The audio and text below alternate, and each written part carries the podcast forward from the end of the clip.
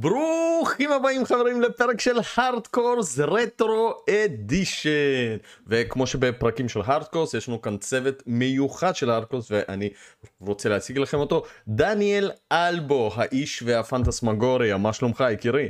בסדר, מה שלום כולם? מעולה. תשובה מהירה, סיירה או לוקאס ארטס? לוקאס ארטס. נקסט. דימה, זו לא שאלה בכלל, שאלה מביכה אפילו. שמואל, העורך הראשי של האתר V-Games. לקח לו רגע, לקח לו רגע, זה לא כזה קשה. לא, לא, לא, נתתי לקהל ליצוק את השם הזה. לקהל, מה פרק של דורה עשית פה. ברוך השם, ברוך השם, כיף להיות פה, כיף כרגיל. עכשיו רגע שנייה, אני רק רוצה להגיד ממש בקצרה וממש במהרה, שדימה לא סיפר לי אה, על ההון האנושי שהולך להופיע בפרק. הוא אמר לי, בוא, יש פרק של רטרו, אני רוצה שתהיה. ו... ודימה, מה זה, ארגנת לנו פה, מה זה, זה, זה, זה סטאר פאוור. זה... אתה לא מתבייש. דבר ראשון, כל הכבוד מגיע לאנשים שבאמת באים ורוצים ומשקיעים בזמן שלהם לדבר על רטרו ועל מה שהם מביאים, אז חברים, כאילו כפיים לכם. שמואל. כפיים לך, רק אתה יכול לארגן אותנו בכזאת. האמת שכן, האמת שכן.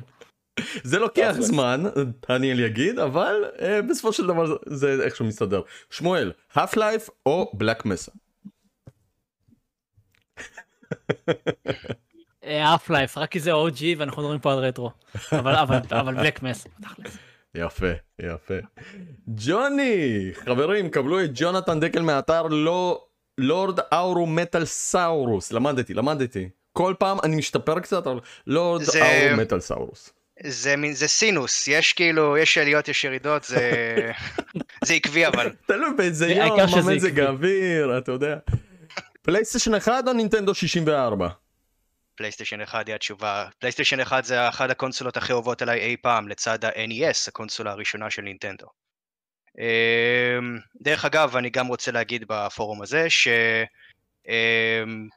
ששר מזרח, אם אתה מקשיב לנו, ואני מקווה שאתה מקשיב, או מקשיב, לך יש נטייה להזכיר כמעט כל פודקאסט שני את דימה, ואני החלטתי לקרוא לך תיגר, ובכל פודקאסט שאני מתארח להזכיר את שמואל. אבל עכשיו הציעו בפני קצת אתגר, כי אני מרגיש שזה אולי יהיה טיפה מוזר שנזכיר את שמואל כשהוא נוכח פה, אז, אז תענה מה... אתה כרגע מוביל שר, אבל אני יודע, אני יודע, אני יודע לעקוף אותך, נראה לי. גדול. חברים, קבלו את אבי פישמן, מנהל האתר ויג'י פריק, כותב במגזין פריק האגדי. מה שלומך אבי? מצוין דימה, מה העניין? אני כל פעם... אני כל פעם מתרגש להגיד את זה שאתה כותב במגזין פריק, זה פשוט מחמם לי את הלב. כן, וכל פעם זה מביך אותי מחדש, כי זה היה לפני הרבה, הרבה יותר מדי שנים. עכשיו אתה צריך לשאול אותי, Streets of Rage או Final Fight? הכנתי לך שאלה אחרת, אבל בוא... לא, לא, אני רוצה לשמוע את התשובה לשאלה הזאת, דימה. אבל זאת תשובה, אבל זאת תשובה עוברת מעיניו. זהו. כאילו, זה קל, לא? אז בוא נשאר לך שאלה יותר חשובה. סטריטס אוף רייג' איזה שאלה. אתה רואה, אתה רואה, אתה רואה, אתה כנראה לא הקשבת לפרק עם אבי. לא, לא, אתה כנראה לא הקשבת לפרק עם אבי, אבל בוא, אני אשאל אותך את אחת השאלות. סטריטס אוף רייג' שתיים או ארבע? אוהו. אותי? או את אבי? אבי. תראה, שתיים כי זה נוסטלגי, אבל בוא, ארבע הוא משחק אובייקטיבית יותר טוב. ארבע הוא גאוני ב... ברמות אחרות, והוא עמוק בטירוף, זה לא... לדעתי הבידמאפ הכי טוב ever. שמואל, אתה רוצה...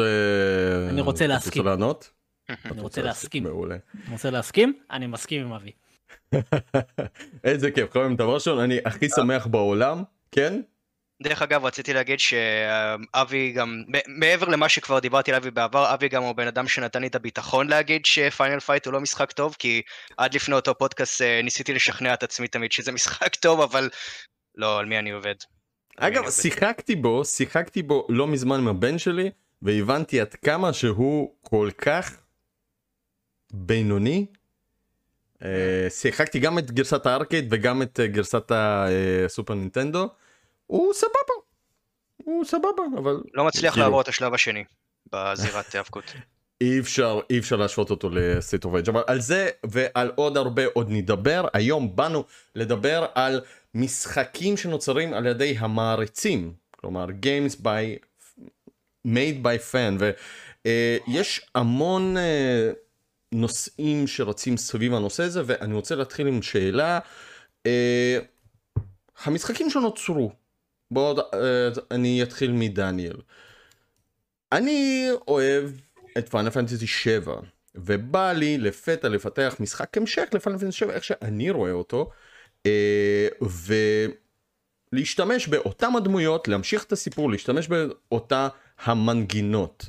האם זה משהו שהחברות שלדעתך אמורות לעודד ולתמוך, או שבוא נגיד בתכלס, גנבת זכויות חבל הזמן? קודם כל, זכויות של מוזיקה וזכויות של משחקים זה שני דברים שונים. זכויות של מוזיקה אתה יכול לחטוף הרבה יותר מאשר זכויות של משחקים, כי הם הרבה יותר קפדניים לגבי הדברים האלה. במיוחד אם זה אומן רציני שעשה את הפסקול. אבל השאלה היא פחות אם חברות מסכימות לזה או לא, כי בסופו של דבר מערוצים מאז ומתמיד היו עובדים על פן סיקוולס למשחקים שלהם, בלי קשר למי החברה שיצרה את המשחק המקורי ומה הגישה שלה לנושא.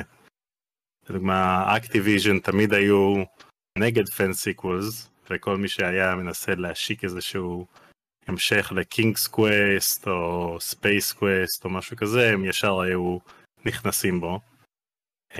אבל זה לא מנע ממה רוצים לעשות משחקים חדשים כל פעם. לגבי השאלה אם זה... אם כדאי לעשות את זה או לא, זה יותר החלטה של היוצרים, של המשחקים האלה. אם שווה להם לעשות משחק שיכול להיות, שאחרי שנים של עבודה, פשוט החברה שהיא בעלת הזכויות תגיד להם, תפסיקו, או שנתבע אתכם. והיו מספיק משחקים כאלה, שלדוגמה היה, עשו רימייק לאינדיאנה ג'ונס and the Fate of Atlantis, עשו לזה רימייק בתלת ממד, עבדו על זה שנים, ואז לוקאסארטס אמרה להם, לא. כי שם גם הסתבכו, לא, לא רק עם לוקאסארטס, כי זה היה המשחק שלהם, גם עם לוקאס פילם, שזה הסרט שלהם והפרופרטי שלהם, אז בכלל הם uh, הסתבכו רצינית. Um, אבל המטרה של כל האלה שעושים את הפנסי, כל זה אלה שעושים את זה לכיף, סבבה, אבל יש כאלה שעושים את זה גם במטרה שהחברה תראה מה הם יכולים לעשות, ואו שתשלם להם להכין המשך, או שתשלם להם על הרימייק, או שתיקח את זה לכל כיוון. יש לך מקרים כמו The seventh Guest. המשחק The seventh Guest יצא המשחק הראשון ב-תשעים ושלוש, המשחק השני ב-תשעים וחמש.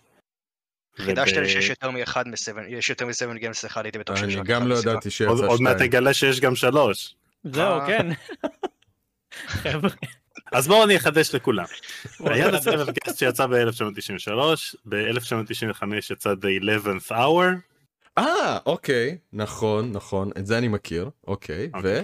ובשנת אלפיים ושלוש עשרה, אחרי שב-אלפיים ושתים עשרה יצאו מלא קיקסטארטרים של קווסטים. יצא זה של טים שייפר וגם של היוצרים של ספייס קווסט.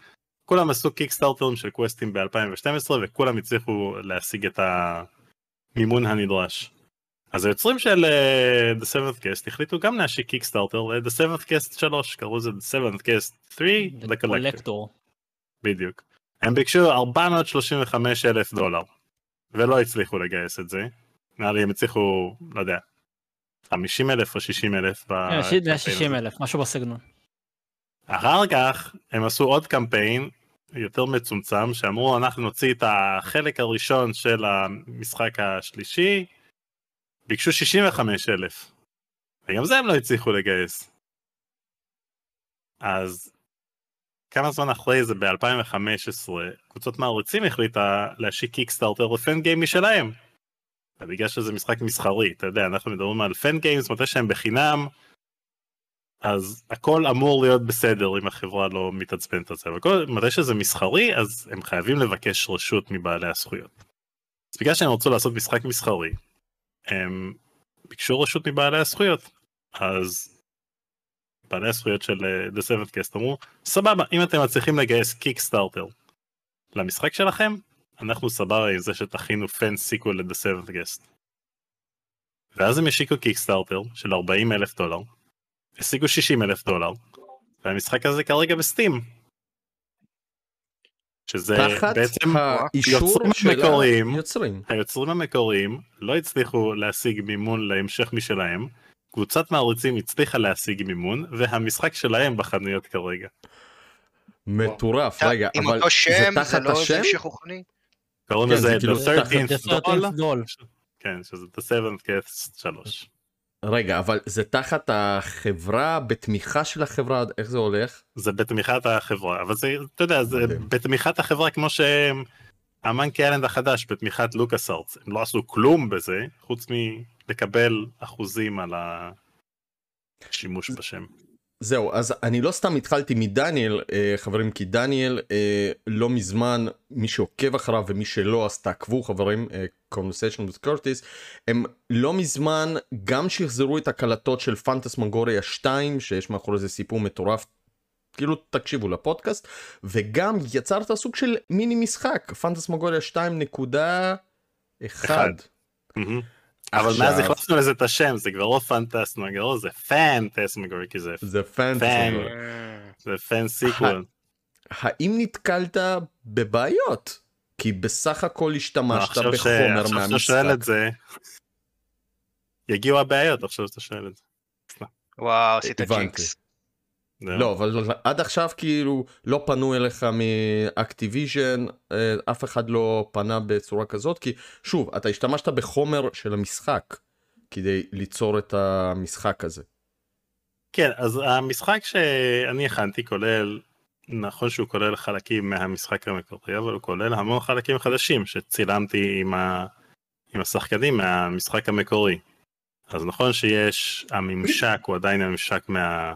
משחק המקורי, אבל יש המון סרטונים, ואפילו הרוב במשחק, הם מה... מדברים חדשים שצילמתי. אז זה קצת שילוב של שני הדברים, לא הכל שייך לאקטיביז'ן, הדמויות כמובן שייכות לאקטיביז'ן, אבל כמובן שכמו כולנו, אנחנו מחכים לסיום הרכישה על ידי מייקרוסופט ביוני, לראות מה, מה מייקרוסופט חושבים על זה. מעניין מאוד. מעניין מאוד אגב. אני uh, רוצה לנבא שהמון משחקים ישנים אגדים ייכנסו לגיימפאס של פי סי. כלומר, אנחנו נוכל ליהנות אולי מכל המשחקים של uh, סיירה וכולי, אבל זה ניחוש uh, שלי. שמואל, מה דעתך? החברות אמורות לתמוך ולעודד כמה שיותר פאן גיימס, או שהן אמורות להגיד חבר'ה, רגע, רגע, זה המשחק שלנו, דמויות שלנו, עיצבנו, השקענו, חכו. פה בואו קודם נפתח בגילוי נאות, למי שלא מכיר כבר, למרות שאני אצל דימה הרבה, התחלתי לכתוב ב-V-Games ב-אלפיים ושש עשרה. הכתבה הראשונה שלי הייתה על משחקי לחימה, אוקיי? עם, מה, מה נחשב משחק לחימה, מה לא. הכתבה השנייה הייתה על משחקי מעריצים. השנייה באתר. יו, לינק יהיה מתחת לסרטון, אני חייב לכתוב על זה. כי זה נושא שהוא, לומר שהוא קרוב לליבי, הוא לא, לא מתחיל לתאר. כשאני גדלתי בתור ילד, אז כאילו, כמו, כמו רובנו, די נמשכתי לכל הנושא של רטרו, והעולם של רטרו באופן כללי, ואז כאילו היו כל מיני משחקים כמו מטרואיד, כאילו סופר מטרואיד, קרונו טריגר, פיינל פנטזי, לא יודע, טרניגמה, כל מיני משחקים כאלה שהם משחקים טובים, שממש כאילו אהבתי וכל הדברים האלה. ואז כשגדלתי עם הזמן ו... בקצת התפתחתי וראיתי גם משחקי תלת ממד, ופתאום התחילו לצוץ כל מיני אה, אה, טריילרים של fan-made projects. ו, וזה התחיל, אה, אני, אני חושב שהפעם הראשונה שזה באמת אה, מה שנקרא קינן בי, אה, הבאג הזה של לעקוב אחרי מעריצים, מה שהם מסוגלים לעשות, זה היה במשחק בשם Chrono Resurrection. אה, כמה חבר'ה באו ולקחו את אה, Chrono Trigger ועשו לו רימייק בתלת ממד.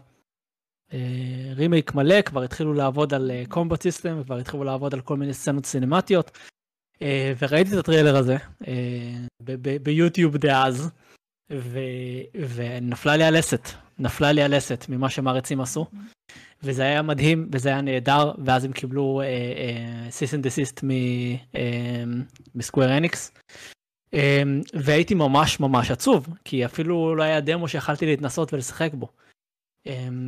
והפעם השנייה, ש... שזה באמת כאילו היכה בי, הכוח הזה של מעריצים, היה, ב... דיברנו על זה בתחילת, ה... זה ממש מצחיק, דיברנו על זה בתחילת הפרק הזה, זה Streets of Rage Remake, למי שמכיר.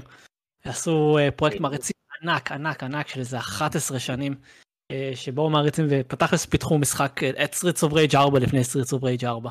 עשו, עשיפו את כל הדמויות שהם רק יכולו לחשוב עליהם, שלבים חדשים, שלבים ישנים, הביאו אמנים, אמנים שהם, שהם כאילו אמנים של משחקי, כאילו עושים קאברים למשחקי וידאו, והביאו אותם לעשות רמיקסים של המוזיקה המקורית של המשחקים, ואני חושב שההודעה שלהם באתר, שהם מפסיקים לעבוד על הפרויקט והם לא יפיצו אותו יותר, אני, אני זוכר איפה הייתי באותו היום שזה קרה ברמה הזאת. אני זוכר את עצמי יושב ומסתכל על ההודעה הזאת ומבין ש, ש-version חמש זה הוורז'ן האחרון שיצא למשחק הזה. הסיבה שאני אומר את כל הדברים האלה היא כי בשנים האחרונות אנחנו רואים כאילו מגמה, ואני חושב שדניאל דיבר על זה בצורה יפה, אנחנו רואים פה מגמה יפה של חברות שבמקום ללכת נגד המעריצים, הם מושכות אותם אליהם. הדוגמה הכי טובה שאני, שאני מכיר לגבי זה, זה סוניק מניה, שהחבר'ה בסגה, סגה הם סוג של צ'מפיונס במובן הזה. אני חושב שכל חברה שיש לה כזה משחקים מהעבר צריכה ללמוד מסגה כרגע. אבל מה קרה עם סטריטס אוף רייג'? דווקא עם סטריט אוף רייג', כאילו דווקא עם סטריט אוף רייג' רימייק הם חיסלו. כן, הם חיסלו, אבל עברו שנים מאז. ואז אחרי זה הגענו כאילו לעכשיו, שכאילו Streets of Rage ארבע, הם פשוט נתנו לחבר'ה שמבינים את תחום הביט-אמאפ לבוא ולפתח את המשחק הבא בסדרה. סוניק מניה, שוב, אני התחלתי לדבר על זה כי זו הדוגמה הכי טובה שאני מכיר, זו דוגמה מהממת, כי כבר בטריילר ההכרזה, הריביל של המשחק, מה שהם שמו בגאון זה את פגודה ווסט ואת קאנון-הד, אלה אנשים שמוכרים בקהילת המעריצים, כי הם מפתחים משחקי פן של סוניק. חלקם גם עבדו על פרידום פלנט, אני זוכר נכון, שזה משחק שהוא בסגנון סוניק, וסגה פשוט באה ואמרה, אוקיי, אתם טובים, אתם טובים בלעשות משחקי סוניק, ואתם עושים משחקי מעריצים, בואו תעבדו אצלנו. ומה שקיבלנו בסופו של דבר היה את המשחק סוניק הכי טוב ששיחקתי כנראה אי פעם, סוניק מניה. אז אנחנו רואים פה איזושהי מגמה, ש, שחברות, לא כולם, וזה חלק מאוד מצומצם, קצת נותנות את המושכות למעריצים, כדי שייצרו אה, משחקים שהם לא משחקי מעריצים, הם משחקים של מעריצים. זאת אומרת, מה שמעריצים היו רוצים לראות אה, עם המותגים שלהם. וכל עוד נמשיך עם הכיוון הזה, אני חושב שזה כיוון מבורך, כי אתה יכול לראות את העבר של, של העולם הזה, ואת הרימייקים, ש, או, או את הקונספטים, לפחות, שעשו לדברים כמו מטל גיר סוליד הראשון,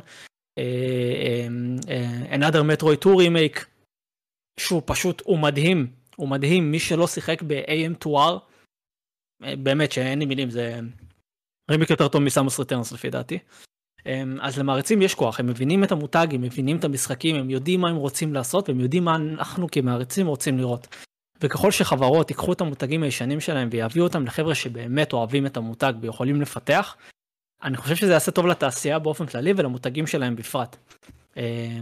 ואני אני מאוד צר לי על חברות כמו סקוואר שעדיין עובדות במנטרה של פעם, של לבוא ולחבות כל משהו לא שאלה אישית פרטית. אבל, אבל זהו, יש לנו עוד חברות שכאילו דווקא עושות את הכיוון ההפוך. אני חושב שיש עדיין יותר חברות שמחבות מאשר עוזרות לזה. בדיוק. יש הרבה יותר חברות שכאילו נינטנדו מורידות את השלטר. נינטנדו זו דוגמה מצוינת, אולי ניתן למישהו אחר לדבר על זה. זה קשור לתרבות ניהול יפנית, שהיא מאוד שמרנית, והזכויות יוצרים זה סופר חשוב להם, והם פשוט, הם רוצחים, הם הורגים את עצמם על זה. פשוט זה המצדה שלהם, הם לא, זה ירק ובל יעבור. נינטנדו הם הכי, זו הדוגמה הכי טובה, הם פשוט טובים את כולם.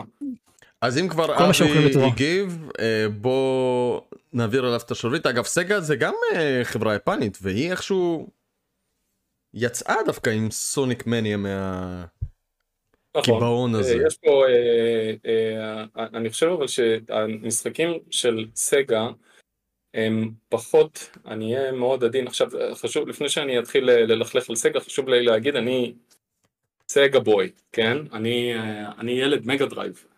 אז זה חשוב מאוד להגיד את זה, אני מת על החברה הזאת, הלוגו של, ה, של האתר שלי, זה, ה, זה בפונט של סגה, שהוא דרך אגב פאבליק דומיין, by the way, זה לא הפרת זכויות יוצרים, הפונט. מעניין, אז אוקיי. סגה, אני חושב שהמשחקים שלהם מבחינת איכות, הם לא קונסיסטנטיים כמו נינטנדו. אני לא מדבר על סקוואר אניקס, עכשיו אני מדבר על The Big Two, שתי היריבות הגדולות של הניינטיז. אז הם פשוט היו, לדעתי, זה לשאלתך, דימה, הם היו עם הגב אל הקיר מבחינת התוכן שהם נותנים, כי משחקי סוניק, סגה באופן כללי, האיכות שלה היא נהייתה קצת לא עקבית, ומשחקי סוניק בעיקר. כלומר, הם לא הצליחו, אחרי סוניק שלוש ונקלס, הם לא באמת הצליחו לעשות את הטרנזישן למשחקי תרי די, והמוצרים שלהם היו all over. כן, עד היום אגב, כאילו יש כאלה שאומרים שהסוניק האחרון הוא כאילו בינוני, אני עוד לא שיחקתי. ראוי לציין שסוניק מניה יצא באותה שנה, פרונטיר זה האחרון, אבל סוניק מניה יצא באותה שנה עם עוד סוניק שנקרא סוניק, פתאום ברח לי, פורסס. ואז תחשוב שכאילו מניה זה המשחק של המעריצים, ופורסס זה המשחק של סגה, החברה הרשמית, ואיכשהו המשחק של החברה הרשמית היה בינוני ונחות בהשוואה למשחק מעריצים. זה, זה אבסורד. זה מטורף הדברים האלה. כי סגה היום הם לא מה שהם היו פעם, כלומר לא מה שהיו שסגה אוף אמריקה הייתה כוח משמעותי, אבל לא ניכנס לזה עכשיו. העניין הוא שהם פשוט היו עם הגב אל הקיר. אז הם, הם אמרו, טוב, איך אנחנו מחזירים מטרה ליושנה? אז הם לקחו את קריסטיאן וייטהד, שהוא הבחור מאחורי קנונהד. אה, קנונהד זה שלו? אוקיי. כן, זה הוא. והוא עשה, דרך אגב, הוא התחיל מרימייק של סוניק סי די. לא רימייק, סליחה, יותר רימאסטר של סוניק סי די. כן. אם אני לא טועה, תקנו אותי אם אני טועה. לא, לא, זה כן, זה הרימאסטר של סוניק סי די והפורט של סוניק שתיים למובייל. נכון, שזה היה... השלישי לא שלו? של שלו שלו. האמת שאני לא זוכר אם השלישי שלו, אז שתיים אני זוכר בוודאות. אז השלישי הוא לא שלו, השלישי זה מה שעכשיו נמצא בסוניק אוריג'ינס, והוא כן משתמש במנוע של קריסטיאן וייטהד, שסגה קנו ממנו. העניין הוא שסגה, ששמואל לדעתי נתן להם קצת יותר קרדיט ממה שמגיע להם.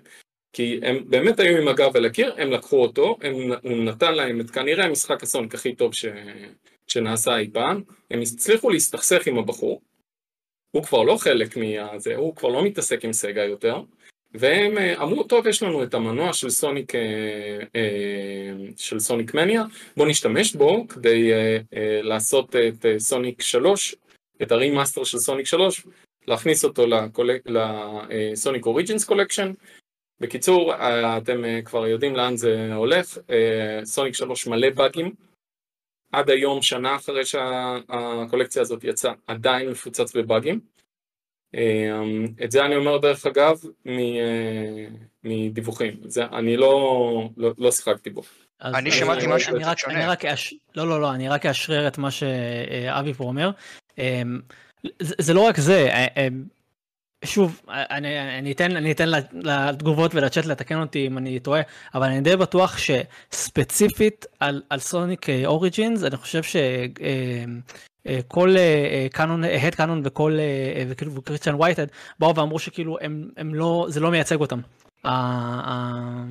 המשחק הזה והגרסאות האלה לא מייצגים אותם ואת העבודה שלהם.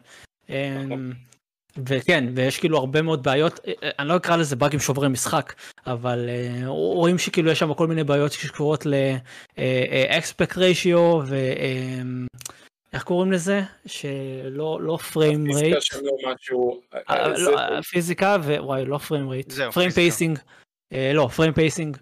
כל מיני דברים שכאילו בתכלס, אם אתה משחק סוניק מניה וכל עבודה אחרת של קריסטיאן וייטד, גם פרידום פלנט, אין את הדברים האלה, פשוט זה דברים שכאילו non-existent, כי, כי הבן אדם דואג. אני בדיוק קורא עליו, כי אני לא הכרתי אותו, אבל כן, הוא, הוא באמת עבד על סוניק מניה, וגם על... אגב, הוא גם, הוא גם קשור לריסטאר ול... ו... וואו. מה הוא עושה עם ריסטאר? He has named games, הוא נתן שמות אפילו, לריסטאר, לנאקלס קיוטיק, דיינמט הדיס, ונדנונסיגה, קסטלבן, אוקיי. וכמה הבחור הזה? לא יודע. הוא לא כזה... מתי, וכמה הוא היה כשהוא נתן? מעניין מאוד. מוזר הדבר הזה. מעניין מאוד. ג'וני. זהו, אז... כן, אז בואו... הוא בן שלושים, חברים, סליחה. הוא בן שלושים. אז לא נראה לי הגיוני. אז נראה לי מוזר מה שאמרת על ריסטאר. לא הגיוני, ריסטאר משחק מ-תשעים וארבע. אולי הוא עושה איזשהו רימיק לריסטאר, או שהוא לא היה מעורב בפיתוח של המשחק עצמו. אוקיי, לא ייתכן. זה היה שם.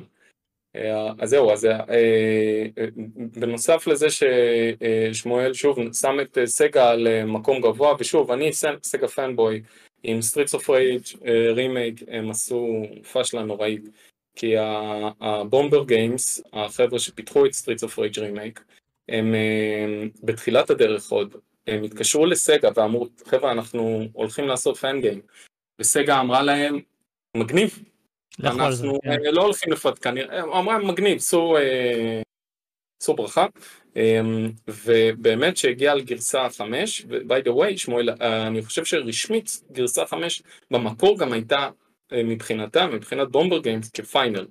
זה הגרסה האחרונה. אני רק כן שיש חמש שתיים, בסדר? אבל זה לא פיתוח של בומבר גיימס, יש חמש אחד וחמש שתיים, זה פיתוחים של הקהילה. כן, שהוסיפו, שמאוד שיפרו את המשחק, אבל גם טיפה לשברו אותו מבחינת קונסיסטנטיות של המנוע, כאילו מבחינת ביצועים. אז מה שקרה זה שסטריטס אוף ריג' רימייק יצא, פיינל, כאילו וי פייב יצא, יומיים אחרי זה הם קיבלו מכתב מהמחלקה המשפטית של סגה, של Cease and Desist.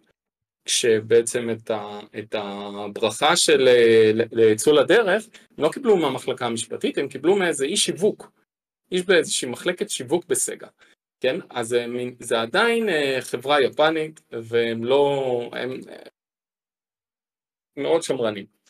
מאוד נבס. אגב, אני קורא על זה, אלפיים ואחת עשרה הם הוציאו, אלפיים ועשרים זאת הגרסה האחרונה, חמש שתיים. כן. אגב, אני אספר לעצמם שאני רציתי לשחק לפני הפרק את הרימייק, לא הספקתי, הייתה לי בעיה, אבל אני הולך להתקין אותה על הסטים דק ולשחק אותה מחר ולבדוק. חייב. ג'וני, אבי, דבר ראשון, תודה רבה. בוא נעבור לג'וני. ג'וני, מה דעתך? זהו, אז אני מרגיש כאילו הדעות שלי כזה השתנו תוך כדי הטיעונים שאנשים הביאו פה. מעולה, יופי. אני בהתחלה באתי בקטע של... זה להשפעה. אני באתי לעשות כזה נו נו נו לחברות, איך הן מעיזות, כאילו... כי אני מרגיש שהמציאות היא שחברות יושבות על ערימות של קניינים רוחניים מדהימים, ובפועל... רק המעריצים מבינים טוב את מה, מה עושה את הקניינים הרוחניים האלה טובים, עושים, הם מבינים את זה יותר טוב מהחברות. הנה, סוניק פורסס וסוניק מניה זו דוגמה חיה. אוקיי. ואז אני כמובן תומך בקונספט של, של משחקי מעריצים. פשוט מה שאתה אמרת בהתחלה על העניין הזה של, בא לי לעשות משחק המשך לפיינל פנטזי שבע. ואז זה גרם לי לרגע לחשוב ולומר, רגע, אולי זה צריך להיות... אולי זה, זה יש איזשהו קטע שזה עובר כאילו את גבול הטעם הטוב, שאם נגיד אתה עושה פיין גיים שהוא בסקאלה מסוימת זה, זה בסדר, אבל כשזה פול און, אה, טוב, אני לא, אני לא יודע אם, אנחנו יכולים להגיע לרמה כזאת שהיום שמשחקי אינדי יכולים להתחרות במשחקי טריפל איי באיכות שלהם, אם אני לא טועה. אני חושב שהם כבר מתחרים, יקירי, זה לא יכולים. או מתחרים. הם מתחרים כבר בטירוף, כאילו. כבר עקפו אותם. כן, אינדי זה התעשיית המשחקים בין האיכותיות, כאילו, שיש היום, אז... אז יכול להיות ש... אז יכול להיות שיש איזה קטע כלשהו שזה לגיטימי שחברות יגידו, וואו, אלו, קצת עברתם את גבול הטעם הטוב פה, אבל מצד שני, אני חושב שכל היופי זה משחקי המעריצים שמחיים את המשחקים, את סדרות המשחקים שהם לא עשו איתם כלום במשך שנים. זה, זה דווקא אני רואה שלגיטימי לחלוטין לעשות משחק תיאור, תיאורטית בסקאלה של טריפל איי, אם זה, אם זה לסדרה שהייתה בעצם אה, במצב, אה, אם, אם הייתה רדומה לעשרות שנים. תראה, אני יכול להגיד לך, הז'אנר אה, נעלם וחוזר ונעלם וחוזר. כלומר, הזכויות יוצרים עדיין אצל החברה, אז למה שהיא, לא יודע, בא לה לחכות עכשיו אה, חמש עשרה שנים עד שהיא תמצא מישהו שיוכל להוציא את ההמשך. ולא ליפול על איזה ילד שרוצה לפתח את המשחק ולפרסם המשך איך שהוא רואה אותו. אה, כלומר, מצד של החברה, כאילו, זה לגיטימי, לא? שהיא כאילו תגיד, לא, לא, לא, שנייה. אנחנו רוצים לעשות את ההמשך בזמן הנכון, בדרך הנכונה, בגרפיקה הנכונה, ואף אחד לא. השאלה זה אם מישהו כן הצליח לעשות משהו יפה. האם... אבל, זה, אבל אתה, מדבר על, אתה מדבר על איזושהי מטרה נעלה, שהם אומרים, כן. אנחנו רוצים, מחכים לאיזושהי יכולת טכנולוגית, משהו ש, שאין כרגע. אבל בדרך כלל הם פשוט יושבים על הפרופרטיז האלה, ולא עושים איתם כלום. לא נכון. מביאים לאף אחד ולא עושים איתם כלום. נכון. דוגמה שאפשר לתת. השאלה, האם היא צריכה לתמוך באיזה ילד מכפר מסוים שפיתח להם את המשחק, או שהיא... היא לא צריכה לתמוך, אבל היא יכולה לא למנוע ממנו לעשות. זהו. אוקיי. האמת, בחזרה לנקודה מה שרציתי להגיד קודם, הנה עוד דוגמה, קראש בנדיקוט אנסיין טרילוג'י, אני לא יודע מה גרם לזה, לקאמבק של קראש לקרות, אני שמעתי שדיברו על זה עוד ב-אלפיים ואחת עשרה וב-אלפיים שבע עשרה שזה יצא, כשיצא, זה לא רימאסטר, זה רימייק בפועל, אבל קוראים לזה רימאסטר כי רימאסטר זה מילה טרנדית ומגניבה, כשהמשחק הזה יצא, פתאום חברות אמרו, אה, וואלה, יש... אז כנראה זה מגניב להביא את המשחקים האלה, כנראה שזה באמת שווה משהו. ואז התחיל הטרנד. ספיירו, מדיאיבל... ספיירו על זה רימאסטר לפי דעתי, לא? זה גם רימיק, גם כן נעשה מאפס. זהו, אז אמרתי, מדיאיבל, קאווה, קנגרו משום מה... מדיאיבל. אבל הנה, עצם העובדה שהיה את הביטחון להביא משהו כמו קאווה, קנגרו פתאום, להעלות אותו מן האוב, אז... רק מראה שחברות האלה, למה הן מחכות, הן רק, הם, פה זה פשוט במקרה, זה חברה, חברה אחת ניסתה את זה, ואז שאר החברות אומרים, בוא נקפוץ על הטרנד. לא, לא מבין כל כך את הסיבה. האמת, האמת ש, ש, שלא קשור למשחקי מעריצים, ו, וזה רק עוד פעם, זה עוד דוגמה שמחזקת את מה שדניאל אמר. אתם שמעתם את הסיפור לאחרונה עם אליס? לא התעמקתי, מה היה שם? סבבה, אז ממש בקצרה. ביטלו אותו, נכון? היה פרויקט פטריון של אמריקן מגי, יוצר של אמריקן מגי זאליס, וזה שכאילו גם הוביל את המשחק השני, אליס מדנס ריטרנס, הוא הוביל איזשהו פרויקט פטריון, שהוא היה די מוצלח, היה לו שלושת אלפים פטריונים שמימנו את הפרויקט, וכל הרעיון של הפרויקט היה להביא איזשהו בסיס למשחק חדש של אליס, משחק שלישי בסדרה. עכשיו, בתכלס היה לו בסיס די טוב, היה לו איזשהו, נקרא לזה קונספט ארט, כאילו איזה, איזה פי די אף של ארבע מאות עמודים של קונספט ארט, ואיך המשחק אמור לראות, ועיצוב ודברים מהסוג הזה. הוא הביא את זה ל-אי איי, אי איי אמרו, אנחנו לא, אנחנו לא הולכים לממן את זה, וגם אמרו, אנחנו לא ניתן את הרישיון למישהו אחר לעשות את המשחק. כי אנחנו עדיין רוצים את המותג אצלנו. המותג הזה מאוד חשוב לספריית משחקים של אי איי. אז היינו בסיטואציה מוזרה. סבבה, גם החברה לא מוכנה לממן את המשחק, וגם היא לא רוצה לשחרר אותו לאף אחד אחר. אז בחלק מהמקרים, וזה חלק כנראה גדול מהמקרים, זה לא שכאילו מחכים לאיזה טכנולוגיה או מחכים להשראה, פשוט הם לא רוצים. הם לא רוצים, ואומרים ננה בננה, המותג שלנו. וזה היה עצוב, זה היה מאוד עצוב באמת. סגה עושים את זה כל הזמן. סגה עשו את זה עם Streets of Rage שנים ארוכות. ובסוף החבר'ה מדוטמו, דוטמו הם המפיצים, אבל איך קוראים למפתחים? לא, לא, לא, Street of Rage הם המפתחים גם, עם יחד עם... Street of Rage ארבע פיתח, לא גיים אטליר. Street of Rage ארבע... אנחנו מדברים על ליזרד קיוב? על זה אתה מתכוון? ליזרד קיוב זה גם... כן, אבל גם... אבל גם דוטמו... לא, זה היה ליזרד קופ, גארד קראש ודוטמו, שלושתם פיתחו. בדיוק, בדיוק. שלושת החברות האלה... דוטמו הפיצו, אבל יכול להיות שהיה להם גם... הם גם עזרו בפיתוח, הם גם עזרו בפיתוח. הם נמצאים ברשימה של הדבלופרס, סתם שתדע. אוקיי, טוב, נכון, נכון, אני חושב שכבר דיברנו על זה וכבר תיקנת אותי בקשר לזה. ב-טי אם אן טי הם המפיצים. הם אחלה חברה, הם חברה מדהימה, הם גם עשו את טי אם אן טי. כן. אז היו המון המון פיצ'ים למשחק המשך לסטריט אוף רייד שלוש, המון פיצ'ים. ארבע כאילו? אני... התכוונת ארבע? לא, לא, התכוון שלוש.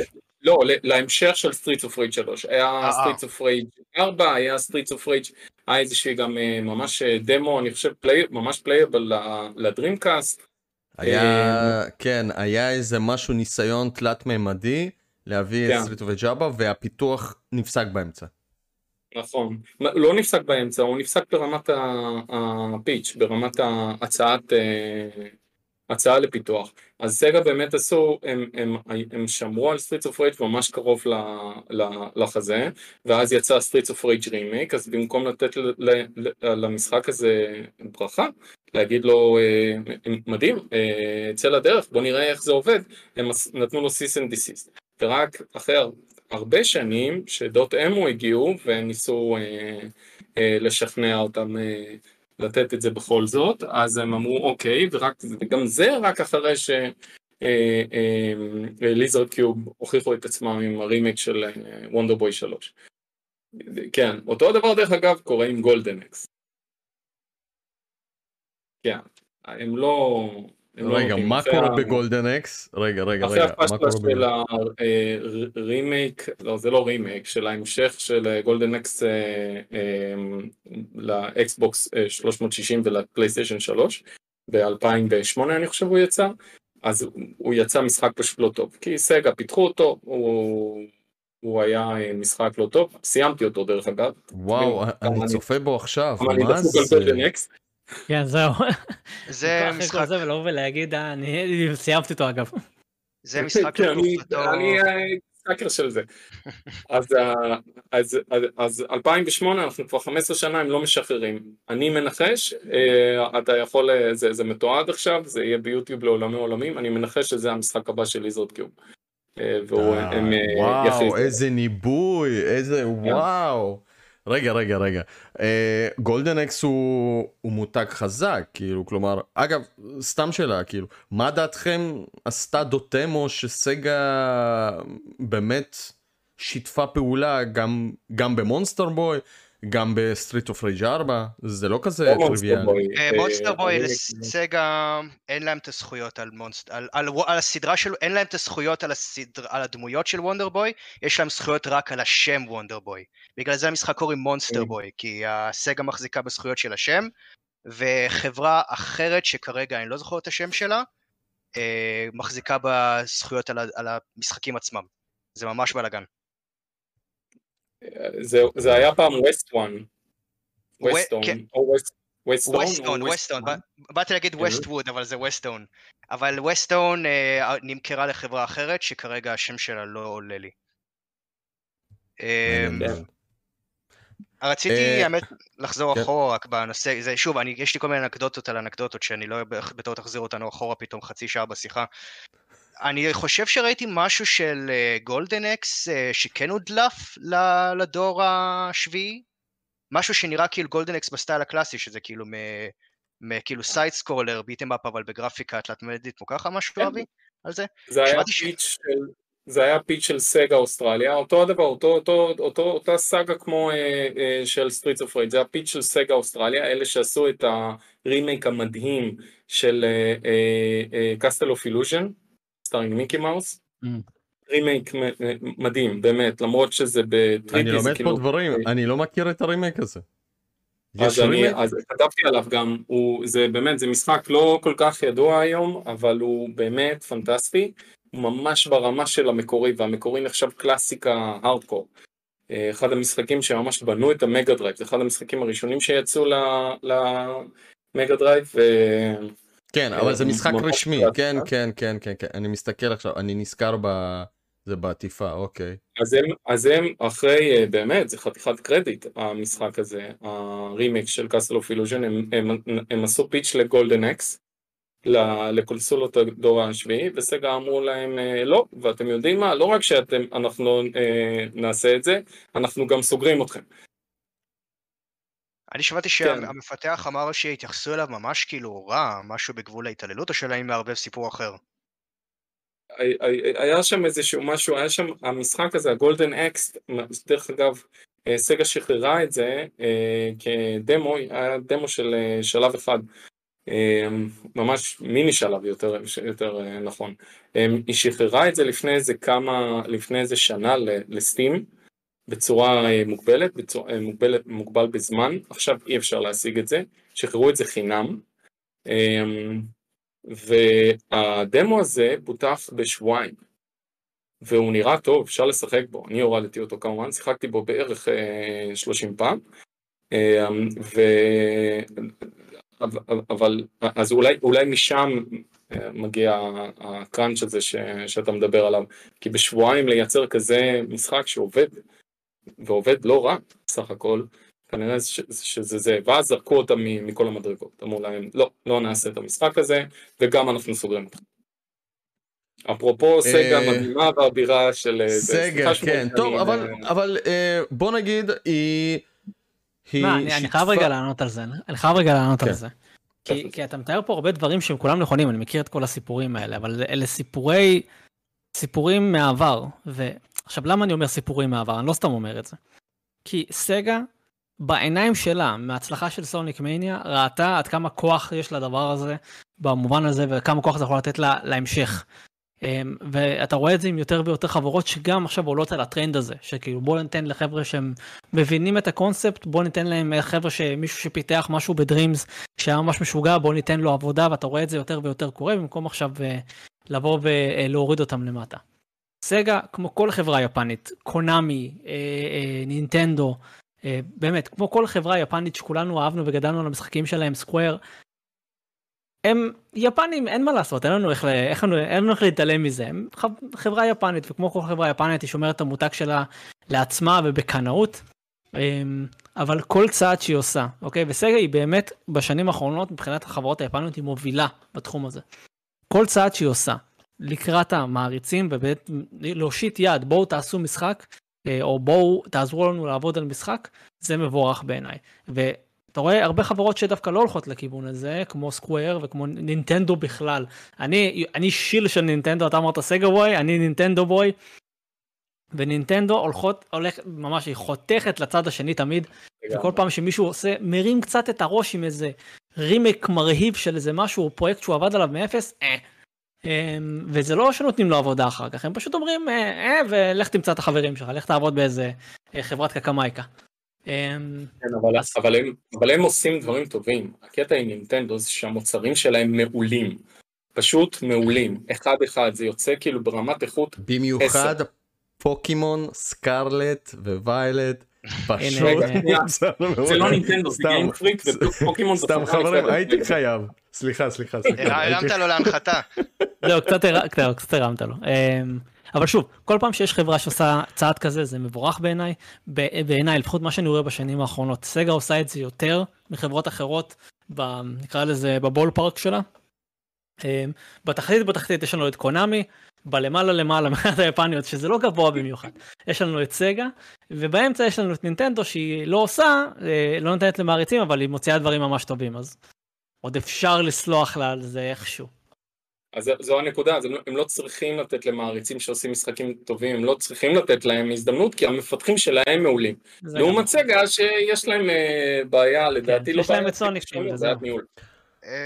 אני רוצה לסכם, שנייה אחת, כי אני רוצה להעלות עוד איזה שני נושאים. אני רוצה לסכם, אגב, מאוד מעניין כאילו מה שאתם אומרים. אני רוצה גם להגיד את דעתי ככה בקצרה. לפי דעתי, יש לזה מקום. אני חושב שהחברות שרואות מוצר טוב, ובשיקול דעת שלהם, הן רואות שבאמת אפשר להשיק את זה, או אפילו להמציא איזושהי קטגוריה בתוך הגיימינג. הרי יש לנו אינדי, נכון? יש לנו אינדי. זה איזושהי כאילו קטגוריה כזאת שהופיע פתאום, independent games, אוקיי? אז לפי דעתי אפשר אולי ליצור איזושהי קטגוריה של fun, fun made games, ולמצוא לזה באמת את כל ה, אה, אה, החוקים המתאימים, כאילו, כלומר, אה, באמת, שגם המפתחים ירוויחו, שגם החברה תרוויח וכולי, כמובן שהכל תחת האישורים והכל, אני מאוד מקווה שזה יגיע, בסדר? אני לא יודע עד כמה זה באמת טוב אה, כלכלית לחברה וכולי, אבל עדיין האנשים הזה, האנשים האלה עושים את זה מתוך אהבה, מתוך פשן, הם משקיעים המון זמן, הם אה, עובדים על הדבר הזה, ובסופו של דבר היו משחקים טובים, ואני רוצה לעבור ככה לנושא של, אנחנו דיברנו על זה כאילו אה, פחות או יותר, אבל אני רוצה אה, שת, שתזכירו למאזינים שלנו, דבר ראשון, את המשחקים שקיבלו במה, ובמה טובה, ויש כאלה, הם בודדים לפי דעתי, אבל יש כאלה, והמשחקים שירדו למחתרת. ובוא אולי נתחיל מדניאל, כי הוא לא דיבר הרבה זמן כבר, אבל... אוקיי, לפני, אני רוצה להמשיך את מה שאתה אמרת קודם, לגבי קטגוריה נוספת של משחקי אינדי. קודם כל, אני חושב שהם עושים את זה גם מבחינת... הרצון לשלוט בחשיפה של מותג כלשהו. אתה חושב שאם עכשיו חברה מאשרת לכולם לעשות כל משחק שהוא, אז יכול להיות שייצאו עשרת אלפים משחקים, ואז כשהחברה עצמה תוציא את המשחק, אף אחד לא ישחק, כי כבר לכולם נמאס מהברנד הזה מרוב הדברים שיצאו. אז גם רוצים לשלוט בחשיפה, כמו שעם זמרים לדוגמה, אם יש לך זמר שמוציא יותר מדי שירים בבת אחת, אז הם צריכים לרווח את ההוצאות. אבל יש דבר שכן עשו דומה בתחום הספרים והקומיקסים, לדוגמה בסטאר וורס, יש לך את כל ה-Expanded Universe, היה לך לגמרי. עשרות נכון. ספרים של מלא סופרים ומלא יוצרים שעשו מה שזה לא יהיה, הם קיבלו הנחיות מ- מלוקספילם שאמרו להם, אתם לא יכולים לנגוד שום דבר שכתוב בספרים אחרים, או שום דבר שקרה בסרטים, חוץ מזה הכל סבבה. וקראו לזה Star Wars uh, Expanded Universe. ואז, מתי שהם התחילו לעבוד על אפיסוד uh, שבע, אז הם החליטו, ה-Expanded Universe מבלבל אותנו יותר מדי, יש לנו יותר מדי דברים שמתנגשים ממה שאנחנו עלולים לעשות. אז הם פשוט ביטלו לחלוטין את ה-Expanded Universe, אמרו, מעכשיו כל ה-Expanded Universe נקרא Star Wars Legends, וזהו. כל מה שנכתב לא קשור יותר לסדרה הזאת. זהו, אז הם יכולים לעשות דבר דומה עם פן גיימס. הפן גיימס יכולים להיות מעין, קודם כל אחלה אודישן למפתחים או זה, אתה יודע, במקום להעסיק אנשים ולראות מה הם מביאים, הם מביאים לך את המוצר, אתה רק צריך להעסיק אותם, תעשו אותו דבר אצלנו. אבל מצד שני, אם הם מאפשרים את הדברים האלה, אז הם תמיד יכולים להתכחש אליהם בעתיד, כמו שלוקספילם עשו. אני עד היום חושב שדווקא זה צעד מבורך מה שדיסני עשו. דרך אגב שהם החליטו שה-Expanded Universe הוא לא קאנון, ואז קבעו מה הקאנון. סידר כמה דברים בעלייה של סטאר וורז, אבל בואו לא ניכנס לזה. אני חשבתי שהם אולי יקחו רעיון מה-Expanded ואז ישתמשו בסרטים. הם לוקחים, הם לוקחים, הם מערבבים, הם מערבבים. דמות שעכשיו הופיעה כאילו בסיפורים שאומרים לקרות אחרי הטרילוגיה המקורית, שמו אותה עכשיו בתקופה של הפריקוולים, לפני הטרילוגיה המקורית. בסדר, אני יכול, אפשר להפוך את זה, אני יכול להפוך לפודקאסט של סטאר וורז, אבל יש לנו מיליון. בפרק הבא, בפרק הבא. וואו, וואו, הדלקת אותי, דניאל. יפה. מהצד שלי, כמו שה מהקטגוריה שלי של קווסטים וכאלה, אז כן יש לי את הדוגמה של The seventh Guest שהוא היותר פופולרי, שכן הפך למוצר בפני עצמו. והוא פותח על ידי המעריצים. הוא פותח על ידי המעריצים, ובאישור החברה, זה היה כזה אישור בדיעבד, הם אמרו, קודם תשיגו את הכסף של הקיקסטארטר, אחר כך נגיד סבבה. אז הם השיגו את הכסף, אז הם אמרו סבבה. החברות עצמם הן כן מרוויחות, כי אתה יודע, מתי שזה הופך להיות מסחרית, אתה צריך לשלם להם על לייסנסינג. אז הן מקבלות כסף על, על כלום, הן רק צריכות לאשר פרויקטים. ש, שזה מאוד דומה ל... אתה יודע, כמו שפעם בווינדוס תשעים וחמש, כל התוכנות שהיה כתוב made for Windows תשעים וחמש, היו צריכים לשלם למייקרוסופט, צריכים כסף כלשהו. אבל אני אחזור, אני אחזור למה שאתה אמרת, הן חותמות ב... ועליהם האחריות שהמותג לא ייפגע, שהחשיפה לא תיפגע, ושההמשך אם הם ירצו או לא ירצו, או לקחת איזשהו כיוון, שזה, שזה לא ייפגע. נכון שזה רק חותמת, אבל בסופו של דבר, זה מייצג אותם. אז כאילו, בסופו של דבר, אני חושב שזה win-win situation, כאילו, אין פה על מה לדבר. ולגבי משחקים שירדו למחזור, את כל הפן גיימס שאני מכיר מהתקופה האחרונה, במיוחד של משחקי קינגס קווסט וכאלה, הם פשוט יורדים למחתרת או מבוטלים, כי פשוט גם סיירה וגם לוקאס ארטס מאוד לא, לא מסמפטים את המשחקים האלה. במיוחד, בוא נגיד, הייתה תקופה כזאת שדברים נפלו בין הכיסאות, בתחילת שנות האלפיים שמת ז'אנר הקווסטים, לסוף העשור הראשון של שנות האלפיים שפתאום כולם הופיעו בסטים, היה לך את כל המשחקים של לוקאס ארטס בסטים עם סקאם וי אם וכל זה, ואז זה השלב שבו לוקאס ארטס שוב היה אכפת מהמותגים האלה, כי עכשיו הם מוכרים אותם, אז הם לא רוצים שמישהו אחר יעשה משהו שיפגע להם במחירות או כל דבר אחר. תן משחק אחד מטורף ששיחקת שירד למחתרת שהוא פאן מייד. גיים שתיים. קודם כל, אם אתה, אם אתה מזמין אותי, אז כמובן, אז כמובן שאני אדבר על האורגים. לחשתי, לחשתי, האורגים שתיים, דבר על האורגים שתיים. זאת הפעם הראשונה, זאת הפעם הראשונה שאנחנו בכלל שומעים על המשחק הזה. דניאל האורגים אלבו, כן. חבר'ה, המשחק השני פשוט היה נקרא הסורגים, וזה לא תפס כל כך, הכל בסדר. האוגרים. האוגרים זה הפן גיים של דימה. כן. רגע, לא הבנתי, זה בדיחה פנימית? לא הבנתי אותה. כן, כי כל הזמן, כל הזמן שהייתי מדבר על האוגרים, אז הוא היה כותב, כן חבר'ה, הוא אוהב את המשחק האוגרים, והיה כותב האוגרים כאילו, אפילו לא בקטע ציני. עשיתי אפילו תמונה, לא, עשיתי אפילו תמונה יפה לזה. תסתכל בוואטסאפ. זה גם פתוח בפניך. אוקיי, אני אבדוק, אני לא שמתי לב. אוקיי. בהמשך, בהמשך, סבבה. אז, אז uh, ההורגים uh, במקור תוכנן כטרילוגיה, ולמשחק ההמשך, המשחק ההמשך היה אמור לקרוא The Forge, והוא לא יצא כי המשחק עצמו לא מכר כל כך הרבה, ולוקאספילם החליטו לעבור לדברים אחרים. אז הייתה קבוצת מעריצים שהתחילה לעבוד על פרק הראשון של The Forge, על פי העלילה שהם כתבו, והמשחק הזה יצא כאילו החלק הראשון, עם דיבור והכל, וזה באמת משחק סופר מושקע ואחלה. אבל uh, זה עדיין משחק מערוצים, ואני מסרב uh, לשחק. אפילו שהפעם אין uh, מגבלה של uh, דיסקים שצריך לשים את כל הטרקים על... Uh, שיתימו לדיסקים, אפשר לעשות כמה דיבוב שרוצים. נכון.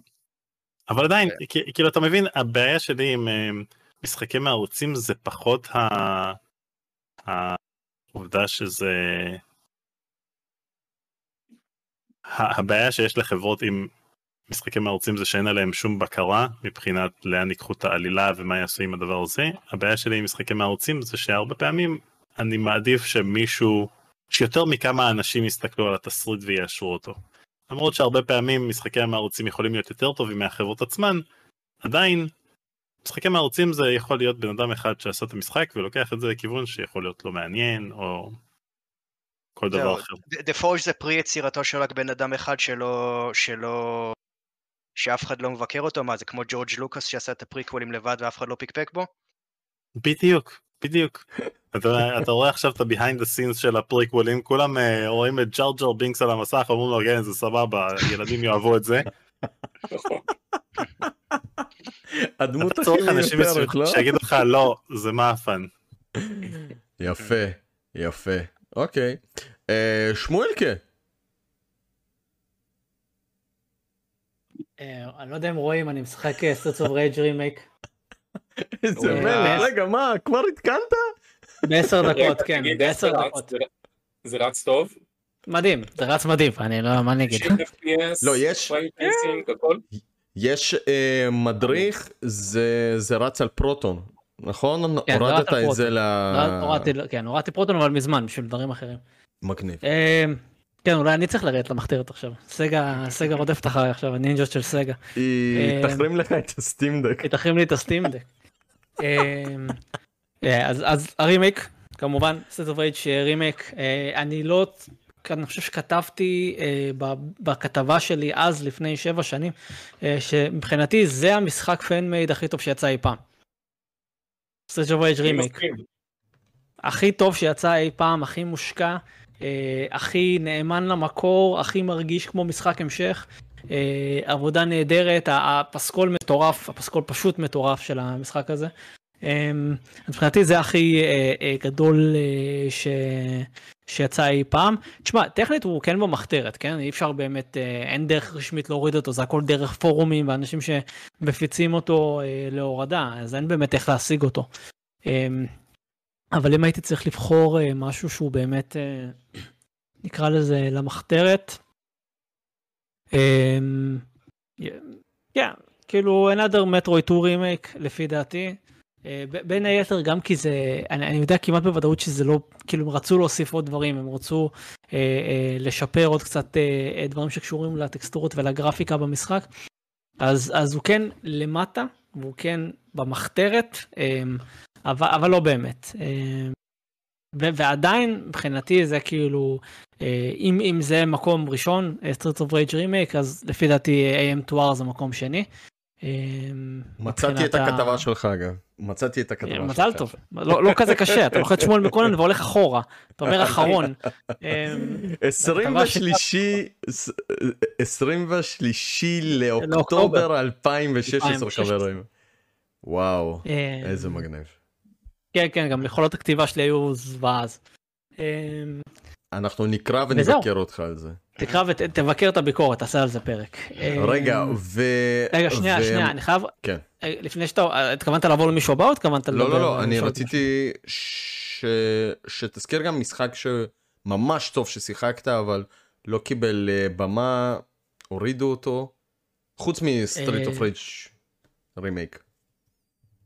ומשחק אחד שהוא כאילו כן קיבל במה. לא, הקיבל במה הזה אנחנו מדברים כזה, דיברתי, גם הרימייק A M two R. A M two R, אוקיי. שניהם מבחינתי קיבלו וואחד במה. אם הייתי צריך לחשוב על משחק שהורידו,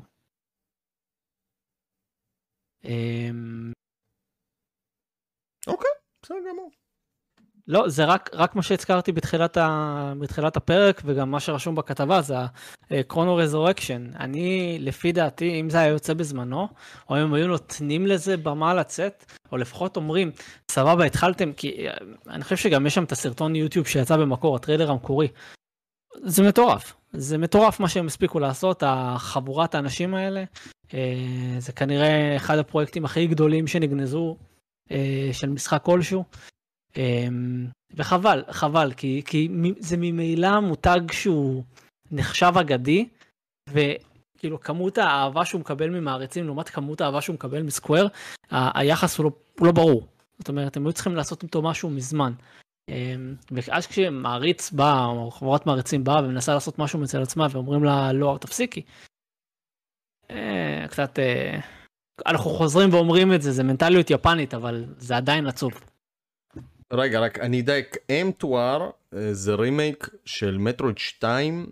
מטרויד שתיים, כן. כן, שלא אושר אחרי, שלא אושר בעצם על ידי נינטנדו. לא, לא, נינטנדו, סיס אנד דסיסט. אמרו לו, תפסיק. אז אני רוצה שתביא משחק אחד שכן אושר על ידי החברה מקורית של אותו משחק, כאילו, כלומר, כאילו משהו שבאמת uh, uh, a fan-made game שנהפך לרשמי. אין לי דוגמה אחת לזה. אין לי דוגמה אחת שאני מכיר לפן-made שאושר. לא, עזוב רגע בלק מסה, עזוב רגע בלק מסה. האמת שבלק מסה זו דוגמה טובה, אבל זו דוגמה שהיא מאוד היי-אנד, והיא מאוד סופר פופולרית. לא, זה לא התשובה, בוא אני... לא, לא. כי זו לא הייתה, כי זו לא הייתה... שנייה, פשוט לא הייתה הכוונה שלי, זו לא הייתה הכוונה שלי כשאמרתי את זה.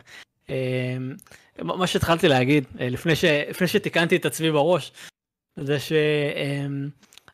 אני כש, כשגדלתי, אני מניח כמו רובנו, גדלנו על משחקים של קלאסים של חברות יפניות, משחקי רטרו של חברות יפניות. אתה רואה חברה כמו ואלף, שהיא חברה אמריקאית, היא סופר, סופר, סופר, סופר, סופר, סופר, מחבקת את הקהילה שלה. ובליזארד בעבר גם הייתה מחבקת את הקהילה שלה, דוטה, זה מוד של וורקראפט שלוש, שמישהו יצר. די. טים פורטרס, מוד של קווייק. מוד של קווייק. הנה, בבקשה, החברות האמריקאיות נוהגות, בסדר? זה לא... נוהגות לחבק יותר את המעריצים שלהם וקהילת המודרים שלהם. לעומת זאת, החברות היפניות לא. אז כשאני בראש שלי מנסה למצוא דוגמה של fan-made project, שקיבל אהבה גדולה מצד החברה, או אישרור, או בוא תעשה, אני מקבל דוגמאות של או תפסיקו מראש, או דוגמאות כמו שדיברנו קודם, כמו Streets of Rage Remake ומטל גיר סוליד, שאמרו להם כן בטח תרוצו, ואז, אתה יודע, כזה שינו את דעתם אחר כך, או שגילו שמשפטית זה לא עובר. אז זה הדברים הראשונים שעולים לי לראש. עכשיו נכון שכאילו בעולם האמריקאי זה קורה הרבה יותר, אז אתה יודע, אנחנו מדברים על זה הרבה עכשיו, זה כל העניין של הפרק. אין בעיה. ג'וני. אוקיי, אז ניסיתי לחשוב על... בהתחלה חשבתי שאני אדבר על נושא שהוא קשור, אבל פתאום נזכרתי במשחק שאני מניח שהוא ירד למחתרת. האם הוא טוב? אני לא יודע אם אני בעמדה שאני יכול להגיד אם הוא טוב או לא. אתה יודע מה, אני אפילו חושב שהוא לא כזה טוב. זה פאן גיים של מריו, שעשה אותו בחור בשם ג'וני, בזמנו הפנוי, בחדרו. היה אמור לצאת ב-אלפיים וחמש עשרה כדי לחגוג שלושים שנה למריו. זה משחק שאני רציתי לעשות, רציתי לשלב את כל האלמנטים היותר אובסקיורים של מריו, ולחגוג אותם, לשים את כולם במשחק אחד ש... שכזה יעשו כזה קרוס אובר ביחד אחד עם השני, להביא, כאילו באמת לחגוג את כל הדברים שרק המעריצים האמיתיים של הסדרה מכירים. ופרסמתי את הדמו של המשחק הזה, יש, יש לו דמו פעיל, ונינטנדו ראו לנכון להסיר אותו. הם אמרו, לא, לא ג'וני, אנחנו לא חושבים ש... אנחנו חושבים שמה שאתה עושה זה אקט של נוכלות. אנחנו לא רוצים, אנחנו לא תומכים במה שאתה עושה. אני רק רוצה להגיד לטובתם שכל האקט שלך הוא אקט של נוכלות.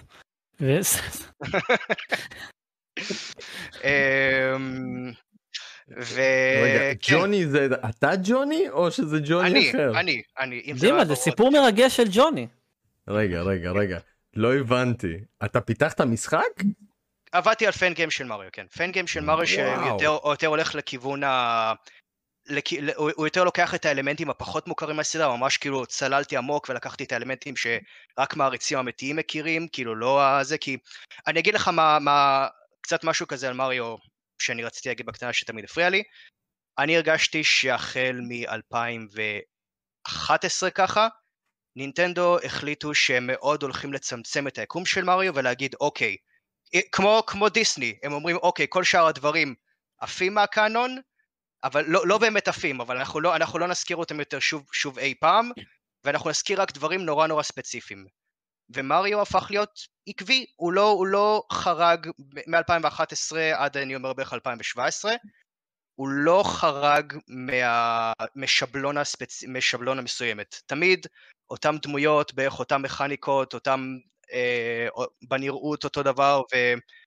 וזה לא הסיבה למה אני התאהבתי במריו, למריו תמיד הרגשתי שהיה לו איזשהו אדג' מסוים, זה אדג' שמתבטא יותר במשחקים של סופר מריו שישים וארבע, סופר מריו סנשיין, גלקסי, במשחקי ה-אר פי ג'י של מריו, סופר מריו אר פי ג'י של סקוואר, שלדעתי פעם ראשונה פיתח את העולם של מריו ועשה אותו יותר כאילו באמת יותר אימרסיבי ומדהים, ובאיזשהו שלב ראינו את המפתחים שעובדים על משחקי אר פי ג'י של מריו, כמו למשל אינטליג'נט סיסטמס שעושים את פייפר מריו, הם אמרו שהחל מאיזה אלפיים ואחת עשרה נינטנדו אמרו להם, טוב, כל העולם הזה שאתם יוצאים, כל פעם שאתם מנסים להרחיב קצת את העולם של מריו, אל תעשו את זה בבקשה, אתם רואים את כל הדמויות האלה שיש פה, הנה, קחו ספר, כל הדמויות של מריו, כל הדמויות והעולמות של מריו, שמעכשיו מותר לכם להשתמש בהם. ספר דקיק של איזה שלושה דפים נראה לי. בכל מקרה, אני כאילו כ...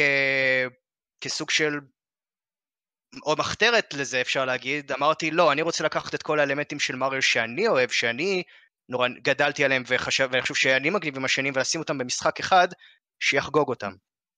עכשיו, כן, התחלתי לעבוד על המשחק הזה, הוצאתי את הדמו, הדמו היה באתר Game Jolt, אתר שמערך משחקי אינדי, ונינטנדו החליטו שהם הם, הם, הם, הם לא ספציפית ראו את המשחק שלי ואמרו, או אנחנו רוצים להפיל אותם, הם עשו ניפוי, הם הלכו ל-Game Jolt, וכל המשחקים שהם, שהם קשורים לנינטנדו, פשוט עשו ניפוי אחד גדול שלהם, ושלי היה מביניהם. וכמה שנים אחרי זה עשיתי על זה סרטון בערוץ שלי, כאילו, ועם לינק לא הורדה, אם אתם רוצים לראות, לינק, ש... לינק שנינטנדו לא יכולים להסיר, להסיר. דאגתי לזה. כן. אני בשוק, שישנו פה, שנייה, שנייה, יש לנו פה בן אדם, ישנו פה בן אדם שקיבל די אם סי איי מנינטנדו, חברים, בפרק, מה קורה? כאילו, אני בשוק, איך לדעתי את זה, יואו. תורף לגמרי. רגע, דבר ראשון, אתה שולח לנו את הלינק של המשחק, אנחנו נשים אותו גם מתחת לשרטון. המכתב, עותק של המכתב, אנחנו רוצים לראות מה כתבו לך. אני ניסיתי, לא רציתי לנפח את זה. אני רוצה למסגר אותו. כי זה לא שם ספציפית כיוונו עליי כמו חבר'ה של איי אם טו אר, בטוח ש-איי אם טו אר הם ספציפית כאילו כיוונו עליהם. אני פשוט, האתר שלי... אני פשוט, המשחק שלי, הדמו של המשחק שלי היה על האתר שהם ספציפית, הם כיוונו לאתר והסירו עליו את כל הפן גיימים של נינטנדו. זה לא שהם ספציפית ראו את המשחק שלי והסירו אותו, אני פשוט הייתי על הכוונת. אנחנו נספר שאתה היית בין היחידים שקיבל די אם סי איי מנינטנדו, הכל בסדר. רגע, שתי מילים, במה פיתחת את זה? איך מפתחים משחק מריו? זה דו-ממדי, תלת-ממדי, מה? ספר קצת על המשחק. דו-מימדי על מנוע שנקרא היום גיימקר סטודיו, זה המנוע של אנדרטייל, שעליו עשו את אנדרטייל ודלטרון אני גם מניח, דלטרון טרם שיחקתי,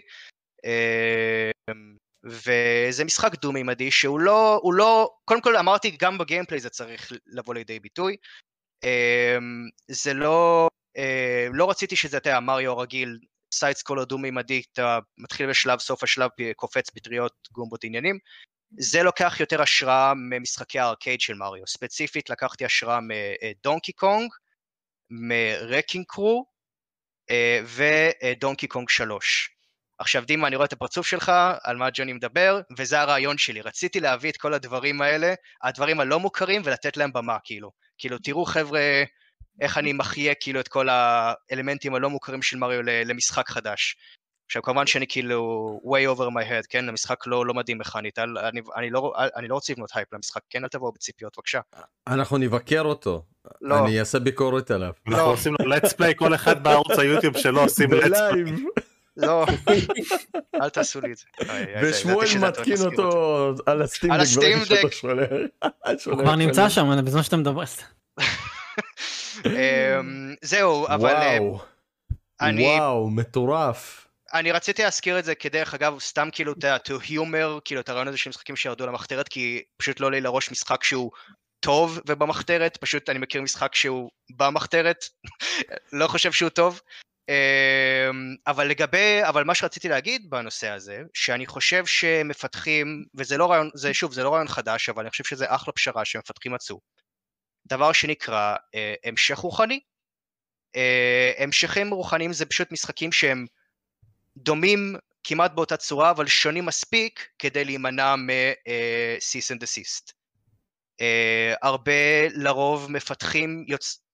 הרבה כאילו יוצרים, uh, היוצרים המקוריים של משחקים מסוימים שעזבו את החברה, uh, ורצו לעשות עוד משחקים, רצו לעשות עוד משחקים בסדרה, אבל לא היה להם את הקניין הרוחני, פשוט אמרו אני אעשה משחק דומה, uh, אבל, עם שם, אבל עם שם שונה כדי ש...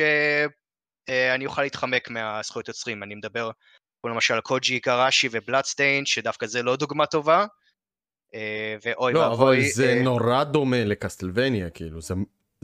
כאילו, אני משחק בזה, אגב, היום, וזה ממש, ממש, ממש דומה. אני רואה איך הוא אפילו עשה את אותם המונסטרים, אבל בעיצוב שונה. איך הוא, איך הוא שיחק עם המוזיקה שהיא מאוד דומה ובאותו ז'אנר, והאזורים ואותה טירה, אז כאילו, זה לא קסטלווניה, אבל... רגע, ג'וני, אז, אז למה זה לא דוגמה טובה?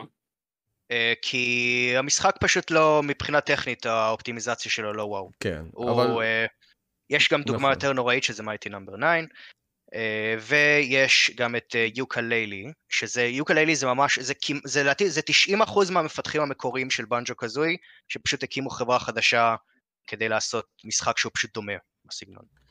ורציתי לתת דוגמה אפילו קצת יותר מודרנית, כי מה שאמרתי זה דברים מהעשור הקודם. או, והנה, יש לי, יש לי תירוץ להשתמש בזה, אז יש את שמואל, העורך הראשי של V-Games, שבה... תקופה האחרונה מדבר על משחק שנקרא פיצה טאוור, שהמשחק הזה הוא למעשה משחק שלקח השראה מסדרת ווריו לנד, שזו סדרה שהיא קרובה לליבי. ספציפית ווריו לנד ארבע, ספציפית.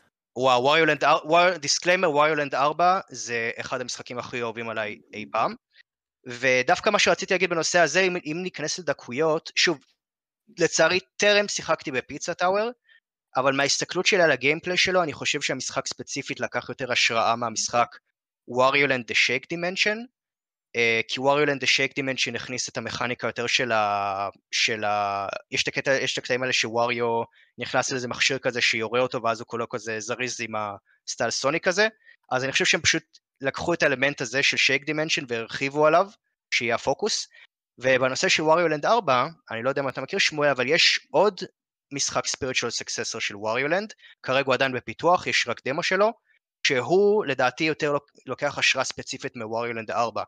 משחק שנקרא אנטון בלסט. שמעת עליו במקרה? משחק כרגע דמו שלו, יש, יש כרגע דמו שלו באתר אייץ' איי או, אני חושב שגם הוא בסטים גרין לייט, הוא ממש... אה, כן, כן, כן, כן, כן, כן, כן, כן, ראיתי אותו. זהו, הגיימפלי שלו פחות אה, זריז וקינטי מפיצה טאוור, הוא, הוא, אה, הוא יותר כאילו לכיוון האיטי יותר כמו ווריו לנד ארבע, אה, הוא גם יותר אה, עוד אה, ניואנסים קטנים במשחק הזה, שאני יכול להשוות אותם לווריו לנד ארבע, זה שהוויס קליפס של אנטון הדמות הראשית, זה ליטרלי הם עשו, הם הקליטו וויס קליפס שישמעו דומ, דומים לוויס קליפס של ווריו בווריו לנד ארבע, זה הנגיעות הקטנות האלה של הדמיון ביניהם, וזהו, אני מרגיש שזה כאילו, זו פשרה. אמנם נכון, יכול להיות שאולי אתה רוצה לשחק עם הדמויות המקוריות, זה נראה לי מוזר לשחק פיינל פנטזי שבע שתיים, אבל זה לא יהיה קלאוד, זה יהיה בלאוד. אבל אני חושב שזאת פשרה לגמרי מעולה. יש למשל... אגב, זה טיפה מזכיר לי, אתה אומר המשך רוחני, אם אני לוקח את זה לכיוון של המוזיקה, יש איזה חור כזה בכל הנושא של הזכויות יוצאים במוזיקה, בנושא של הקאברים. כלומר, היום אה, נורא קל ליצור קאבר, אם יש לך זמרת או וכולי, ואז אתה לא צריך לשלם זכויות יוצרים על ה, אה, בעצם על הקול של אותו השיר, ואתה יכול לעשות רמיקס או לשיר אותו איך שבא לך, אתה רק משלם איזשהו אחוז קבוע, של זכויות יוצרים לאומן, ואתה לא צריך ליצור איתו קשר. אז זה איזה משהו שכזה מאוד הזכיר לי, אבל פה בספיריטואל סקססור הם אפילו לא משלמים שום זכויות יוצרים, הם פשוט יוצרים משחק כמו זה. אוקיי, סבבה, זה נשמע טוב. בוא נשמע את אבי, אבילה. אה, המשחק הכי טוב לדעתך שקיבל הכרה, והמשחק אה, שירד למחתרת. אוקיי, אז האמת, כמו ששמואל אמר, גם אני לא כל כך מכיר כאלה שקיבלו הכרה, אז אני ארכב על הגל שג'וני התחיל, של ה-Spiritual Successor, ואתה אמרת, ג'וני, שבלאדסטיינד הוא לא דומה כל כך לקסלווניה. לא, הוא כן דומה, פשוט יש לו בעיות טכניות. כן, כאילו הוא התייחס לבעיות הטכניות, כי אגב, אני משחק בו היום ב-עשרים עשרים ושלוש, והוא מ-אלפיים תשע עשרה, ויש עדיין באגים, אבל אנחנו לא מדברים על זה. מבחינת העיצוב של המשחק, זה קסטלווניה, סימפוני אוף דה נייט, אוקיי? מאוד דומה, עם שיפורים פה ושם, כל מיני דברים וכו'. אבל זה, אבל זה במה שנקרא שתיים וחצי די, זה לא, זה לא ספרייטי. אז, אבל כחלק מה, מה, קמפיין לקראת היציאה של בלאדסטיין, יצאו שני משחקים, יצא משחק אחד שקוראים לו Curse of the Moon, שהוא משחק פיקסל ארט, הכי קסלבניה. בית לשחק בו, בית לשחק בו, וואי. אולד סקול, הוא מעולה, הוא מצוין, מעולה. הוא היה מעולה. כל כך טוב, שיצא אפילו Curse of the Moon שתיים. טוב אפילו עוד יותר. אז, וזה קיבל הכי את קדמת הבמה, לדעתי זה משחקים של אינטי קריאייטס, זה חבר'ה, זה סטודיו יפני קטן יחסית, סטודיו אינדי שעושה פיקסל ארטים מעולים, הם עשו גם את, ה, את הרימייק של בלאסטר מאסטר, מה שנקרא בלאסטר מאסטר זירו, ולזה יצאו עוד שני המשכים, בלאסטר מאסטר זירו, בלאסטר מאסטר זירו שתיים וזירו שלוש, והם, וכל המשחקים שלהם מאוד מאוד דומים למשחקים הקודמים. בלאסטר מאסטר זירו זה ממש, בעצם זה המשך, זה לא, זה לא המשך רוחני, זה המשך אמיתי, זה גם נושא את אותו, זה אותם דמויות, זה נושא את אותו, את אותו שם, אבל Curse of the Moon, לדעתי, זה הכי קרוב למשחק מעריצים ש... שיצא, למרות שהוא לא באמת משחק מעריצים. זה, זה, זה לא כל כך מעריצים, כן? אני רוצה לדייק, המפיק שלו זה קוג'י איגראשי, זה שעשה את סימפוני אוף דה נייט, אני מסתכל עכשיו על האנשים שעבדו. זה שעשה את פלסטיין, כן. הוא, כן, הוא זה שיצא את המוצג, ואגב, אני רק רוצה לשאול, הוא... הוא דומה לקסטלווניה המקורים, או שהוא מטרוידבניה? האייט ביט, כן. הוא מבוסס ספציפית על קסטלווניה שלוש. על שלוש, אוקיי. נכון, גם, גם Curse of the Moon אחד, גם Curse of the Moon שתיים משחקים כמו קסלווניה שלוש. אתה יכול לשנות דמויות, ולכל דמות יש את היכולות שלה, מה, מהטובים. לדעתי, השני המשחקים הכי טובים של אינטגרייט. אבל זה לא בדיוק משחק מעריצים, כן? אז אני לא יודע, אני לא יודע לתת לך דוגמה של משחק מעריצים ש... ש... שעלה, חוץ מסוניק סי די רימאסטר שדיברנו עליו המון, והממשיך שלו שהוא בעצם סוניק מניה. אבל אני לא יודע, אף אחד לא דיבר על סייג' כאן עד עכשיו. סייג' זה אירוע פיזי, ממש פיזי, שאנשים מגיעים כמו קונבנשן כזה. השם שלו זה סייג', זה סוניק אמאצ'ור גיימס אקספו. וואו. כן, ויש שמה, ואם אנחנו, ואם במשחקים מעריצים עסקינן, אז שמה מוצגים, הוא, הוא דרך אגב מתכנס כל שנה. אני התוודעתי לזה רק ב-עשרים עשרים. כל שנה הוא מתכנס, וכל שנה יוצא טריילר, שמציג כמה שניות מכל משחק שהולך להיות מוצג בכנס, וזה מדהים. ויש שמה משחקי מעריצים, בעיקר של סוניק, האמת. משום מה סוניק הוא, הוא ממש מושך מפתחים, מפתחים עצמאיים, אבל לא רק סוניק, יש גם מריו וקירבי ומגאמן וקאפקום ונינטנדו לא יכולים לגעת בהם, זה משחקים מעריצים, הם לא משורר, זה לא, הם יכולים לשלוח סיסן דיסיסט עד מחר. למה, למה לא, בעצם ההבדל? למה לא יכולים לגעת? לא יודע, העובדה היא שהאירוע הזה ממשיך, והוא בועט, והוא מאוד פופולרי, והרבה מכירים אותו. אני מאוד ממליץ להיכנס לערוץ יוטיוב של, ה... של, ה... של, ה... של כל ההפקה הזאת, קוראים לזה סייג', זה ממש מגניב, יש שם גם המון משחקים, יש שם המון משחקים מאוד מושקעים, לצד משחקים קצת הזויים, יש שם אפילו בטריילר האחרון, שראיתי אותו היום, דרך אגב, ל... של סייג', האחרון שהיה, עשרים עשרים ושתיים, אז היה גם משחק מעריצים של מבוסס על פולסטאר, פולסמן, סליחה, פולסמן, למגה דרייב, שזה משחק דרך אגב של גיימפריק, שעשו את, שהם עושים היום את פוקימונים. אני מסתכל עכשיו בעמוד הטוויטר שלהם, אבי, אגב, חמישה עשר אלף עוקבים, נראה לי זה אירוע מחתרתי שהוא כבר לא מחתרתי, ואין לי מושג איך אף אחד לא מתערב שם. כלומר, זה, הכבוד, אני, כל הכבוד להם, כי הם לא, הוא שהם לא מפורסמים את המשחקים, זה לא מדויק, כי הם כן מפורסמים, אבל משם אני, שם דרך אגב הוצג פעם ראשונה סופר מריו שישים וארבע פלוס, אני בטוח שרוב החבר'ה מכירים אותו, שהוא, זה, זה, זה, זה מריו שישים וארבע, רק מרזולוציה גבוהה, מסך רחב, המון המון המון תיקונים, זה משחק מדהים, קיבל כמובן סיס אנד דיסיסט מנינטנדו, כאילו פטיש חמש קילו לראש הוא קיבל, לא סתם, אבל מה שהכי חמוד זה שאותו מפתח שעשה את סופר מריו שישים וארבע פלוס, הוא עשה גם משחק פיקסל ארטי, גם מריו קטן, שקוראים לו סופר מריו פלשבק.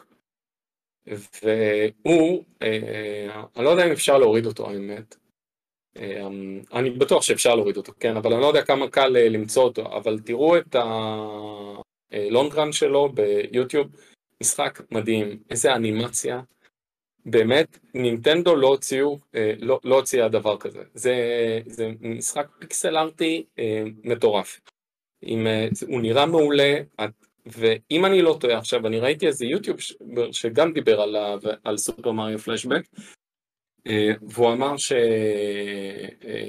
שבאופן מוזר, דווקא המשחק הזה, הוא יצא בדמו של שלושה שלבים, והוא אף פעם לא קיבל סיס אנד דיסיסט מנינטנדו. אבל אולי הם שכחו פשוט. הוא לא, מה אתה אומר? אולי הם שכחו. אנימציה יפה. בואי נע. אנימציה יפה. רצו להם, אז מיילים, מכתבים לא מגיעים. אולי הדואר לא הגיע. אולי הדואר לא עובד שם. אבל זה, זה, הוא באמת מדהים לדעתי, זה משחק המעריצים הכי יפה כאילו של מריו שאני ראיתי. אז, אבל לא משנה מה, אם זה, אם, אם אנחנו לקראת סיכום של הפודקאסט הזה, כנסו לסייג', תראו מה זה משחקי מעריצים. תשמעו, אני חושב שדיברנו כאן המון על המשחקים, אני, אגב, אני לא חסיד של משחקים מעריצים, לא יודע, יצא ככה, אני כן הולך לנסות את Street of Rage Remake, שמואל ישלח לי גייד איך להתקין את זה, זה... זה בטח שמאוד מורכב. מכיוון שאבי וג'וני לא הצליחו למצוא דוגמאות של משחקים מעריצים שכן הצליחו, אז אני אתן עוד דוגמה של משחק מעריצים שכן הצליח. ב-אלפיים ושמונה, מתי שיצא הטריילר של פורטל, של ואלב, אז שני ילדים ישראלים הכינו גרסת פלאש, על פי מה שהם ראו בטריילר, והוציאו את זה לפני המשחק. והמשחק הזה הפך להיות סופר פופולר, זה כאילו, צריך על איזה חמישה מיליון כניסות ב-אלפיים ושמונה, וברמה כזאת שאפילו ואלב שלחו להם מייל על זה שהם ממש מפרגנים למשחק שלהם. ונראה לי שאפילו הייתה גרסה של פורטל שכללה את המשחק כאיזשהו אדון או משהו כזה, אבל סך הכל הם, המשחק היה פופולרי, הפן גיים, ופורטל כולנו יודעים שהוא פופולרי. הרי איך פורטל התחיל? זה התחיל מאיזה משחק אינדי שחבורה של אנשים עשו, ווואלב אמרו להם, בא לכם לעבוד אצלנו ונעשה נעשה משחק, נעשה משחק עם הקונספט שאתם עשיתם, נעשה משחק רשמי, ו, וכדי, כדי לתרץ את המחזור במנוע סורס, נגיד שהוא ביקום של Half-Life. אז ככה זה התחיל. יפה, יפה. בוא'נה, אגב... אבל יפה שהם פרגנו, אתה מבין, הם יכלו להגיד, סבבה, לקחנו אנשים שעובדים על... אבל הזכרנו את ואלב בפרק הזה ממש בצורה... סופר חיובית, אנחנו רואים את הגישה שלה, בלק מסה, כאילו הם הוציאו רימק לאחד מהמשחקים הכי מפורסמים שלהם, המשחק שהולך עם השם ואלב, כן? וזה פשוט משחק מעריצים, הם נתנו לו אישור, במה, הכל, כאילו החברה הזאת עושה משהו שאף חברה אחרת לא עושה, אני ושמואל גם רואים את ההתנהגות שלה בסטים, היא תומכת, היא נותנת לגיימרים וליוזרים לעשות מה שבא להם עם כמה שיותר חופש ועם תמיכה, עם תמיכה, וזה מה שגם מאוד מעניין, אני, אני מאוד מופתע מהחברה הזאת, אני לא יודע מה עומד מאחורי זה, אבל uh, אני רואה שהחברה הזאת... הרבה מאוד מוכרת. חופש חוץ מלהפעיל משחקי סטים בלי חיבור לאינטרנט, כי אז זה לא יעבוד. רגע, בלי אינטרנט? אני יכול להפעיל, אני בסטים דק בלי אינטרנט, אני יכול להפעיל. תלוי איזה משחקים. אוקיי. שמות משחקים שאתה צורך... לא, אני משחק הכל ברכבת, אין לי שם אינטרנט, הוא לא מחובר, זה עובד. אבל יכול להיות שעל המחשב לא. יכול להיות שעל המחשב לא. מעניין מאוד. אני רק אזכיר איזה כמה משחקים שאני ככה טיפה מכיר, שזה פוקימון אורניום. טיפה שיחקתי בו, אבל שוב, אני לא איזה חסיד של המשחק הזה. יצא גם פוקימון כחול לבן, אני חושב ששווה להזכיר את זה, המון סטרימרים עשו למשחק הזה, ואני לא יודע אגב אם הם קיבלו מכתב איום מנינטנדו או לא. רגע, עכשיו יש את נינטנדו ישראל, תן להם לטפל בזה. זהו, יש... אני רציתי לשאול גם... לא יפה, לא יפה. זה דווקא משהו מעניין, כי יש את המשחק פוקימון אורניום, שכן קיבל את הפטיש מנינטנדו, אבל לא שמעתי שקרה משהו לפוקימון כחול לבן. שמע, כחול לבן... לא יודע, יכול להיות שה... שהתפוצה שלו, שהפרסום שלו אולי הוא לא היה כזה כזה כזה גדול. Uh, צופים יקרים, אם שכחנו איזשהו משחק חשוב וטוב, uh, שכחנו להזכיר... Uh, דימה, דימה, עצור, עצור, עצור, עצור, עצור. הנה, שמול נזכר במשהו. אזכור אחרון, לפני שאנחנו מסיימים. רגע, צופים, נזכר... אל תכתבו שום דבר. רגע, אל שנייה, תכתבו שום דבר, אל תכתבו שום דבר. לעצור, כן. נזכרתי. הרגע. שזה התחיל כמשחק מעריצים, ויכלתי לדבר על זה כששאלת אותי לגבי משחקים שקיבלו הכרה. חברים, סטריט פייטר קרוס מגאמן, מי שיחק? זה התחיל כמשחק מעריצים? כן, זה משחק מעריצים. זה בן אדם אחד פיתח את המשחק הזה. בן וואו. אדם אחד הלך ופיתח משחק מגאמן, קלאסי, אוקיי?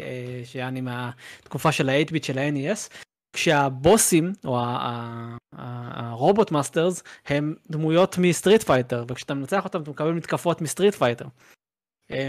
וזה התחיל כמשחק מעריצים, וקפקום אמרה לו, עזוב אותך מעריצים, בוא נעשה את זה רשמי. ועשו את זה רשמי, ויותר מזה, אתה תתקן אותי, אני מניח שאתה מחפש את זה עכשיו. לא, לא, צודק, צודק, צודק. רגע, על מה זה יוצא? לא, על מה שנלך להגיד עכשיו. זה החינמי, לא? לא, לא, זה חינמי. עכשיו, יותר מזה. זה יצא, כולם שמחו, הבעיה איזושהי בעיה או עם ה... וואו, או עם ה-save file, או עם איזה באג אחר, ואשכרה הוציא פאץ' למשחק מעריצים, מאושר על ידי קפקום. והרגע נזכרתי בזה, וזה סיפור מטורף, כי זה גם משחק נהדר, הסטריט פייטר קוס מגאמן הזה. והוא הוציא את זה כסטריט פייטר X מגאמן וי טו. שהוסיף בעצם את הפסוורד סייב. אין, אין. גדול. יו, יו, הזכרתי שזה התחיל אצל מעריץ. והסיבה שלא חשבת על זה בהתחלה, זה משחק של קפקום. אם תשים לב, זה משחק של קפקום. נכון, נכון. זה פשוט התחיל אצל מעריץ, והם אמרו לו, בוא תעשה את זה אצלנו. וואו, אני, ואני נתתי לקפקום קרדיט כל השנים, אבל אמרתי להם, בוא'נה, הם מבינים את זה, הם יודעים לחגוג את הסדרות שלהם, אבל לא, הברקה של מעריצים כמו תמיד. מגניב מאוד.